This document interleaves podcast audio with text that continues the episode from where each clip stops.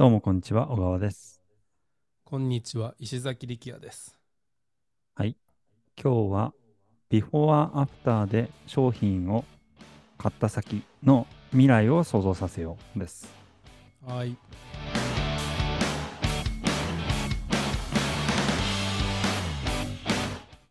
さて Before After ですね。はい、僕たちのレターに毎度ありますね。何々をする前のあなた、何々をした後のあなた、何々を購入した後のあなた、自分たちの商品を購入してくれた後のあなたというビフォーアフターがありますね。はい、これは何をするとこでしょうか、小川さん。これはですね、ビフォーとアフターに分かれるんですけども、ビフォーに関しては、今現在その見込み客が悩んでいることを書いてください。はい。で、アフターに関しては、その見込み客が、理想としている姿、こういうふうになりたいっていう姿を記述してください。で、その2つをこう対比してあげるということですね。はい。なので、ビフォアの方は悩みの記述ですね。あなたの悩みはこうこうこういうことで、こんなことにもしかしたら悩んでるかもしれませんと。で、こういうふうな苦しい生活を送ってませんかってことですよ。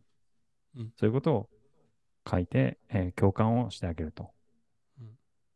いうことですね。はい。それで合ってますか？合ってます。ここで Before で、これは僕の性格的なとこもあると思うんですけども、読んでる人を若干傷つけるようなことを言ったりしちゃいます、 Before では。なるほど。えぐってきますね。やっぱりマーケターとして一番怖いのは無視されることなので、ただ単にお金持ちになりますよっていうハッピーな感情だけで揺さぶるよりも、適宜マイナスの部分でこうえぐってあげる。なるほど。例えば、カフェインに中毒性があるってことを知らずに、毎朝カフェインがないと頭すっきりしないっていう状態の生活を何年も続けてて、で、体に悪いっていう研究が出て、その研究を目にしてにもかかわらず、毎日椅子に長時間座って、腰が痛いと思いながら毎日パソコンに向かってると。で、そのパソコンでやってる活動も大してお金を生んでない、そういう自分の人生に嫌気がさしてる頃じゃありませんかとか、今まだ僕だいぶマイルドに言いました。いざ各段階になるとこの3倍刺します。それ僕さっときます。ね、ぐらい言うと、やっぱりこう見てる人はそうそうそうってうなずいてくれる。あと今このビフォーアフターのパートってほら共感のパートなので、まだ上の方にあるんですよね、レターの。だからビフォーでもアフターでも、そうそう私のこと言ってる、そうそう私こうなりたいんだっていう、うんうんって言ってもらえることを記述できるのがここのポイントかなと思うんですけど、どうですか？そうですね。あとは今思ったのは、ビフォーの部分はそういうふうに具体的に書いていくと、完全に一致してなくても、自分はそういうことしてるかもしれないって言って、少し周辺のお客さんが入ってくる感じ、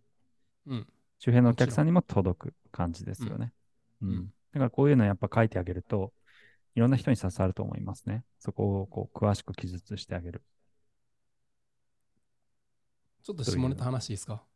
はい。なんですか？いきなりいきなりいや、この部分なんで、その情報商材のレター書くので有名な人がいて、ビデオで見たことあるんですけど、その人が、彼女を作る恋愛系のレター書いてて、で、私は包茎で短小で悩み続けましたって。こんなん自分で言うの嫌じゃないですか。嫌ですね。自己開示。で、先生のとこ持ってったんですよね。先生、もうここまで自分のことをぐさっと刺した文章書きましたって。そしたら先生、足りんとかって言って短小で方形で黄色く右に曲がってるってこと書けとかって言われて、先生、僕そこまで黄色くないし曲がってないですよとか言うけど書けとか言われて、で、そのレターがすごい売れたっていうのを聞いたことありますね。自分でえぐったと思ってもまだまだえぐれてないと。なるほど。ここはね、ビフォーのとこって実は相手を指すだけじゃなくて、自分の過去の部分を自分のデータベースにないと記述できないですから、うんうん、そうですね、自分のこともやっぱり記述するで、あんまりやっぱ自分のこと傷つけたくないんで、うんうんうんうんうん、ね、うん、でもそこを一段黄色く右に曲がってるってとこまで書かなきゃいけないという、うん、最後下ネタで申し訳ないです。まあ共感パートなんでね、うん、なるべく詳細に記述して、お客さんがそうそう私のこと言ってるって思うような文章を作ってあげてください。はい。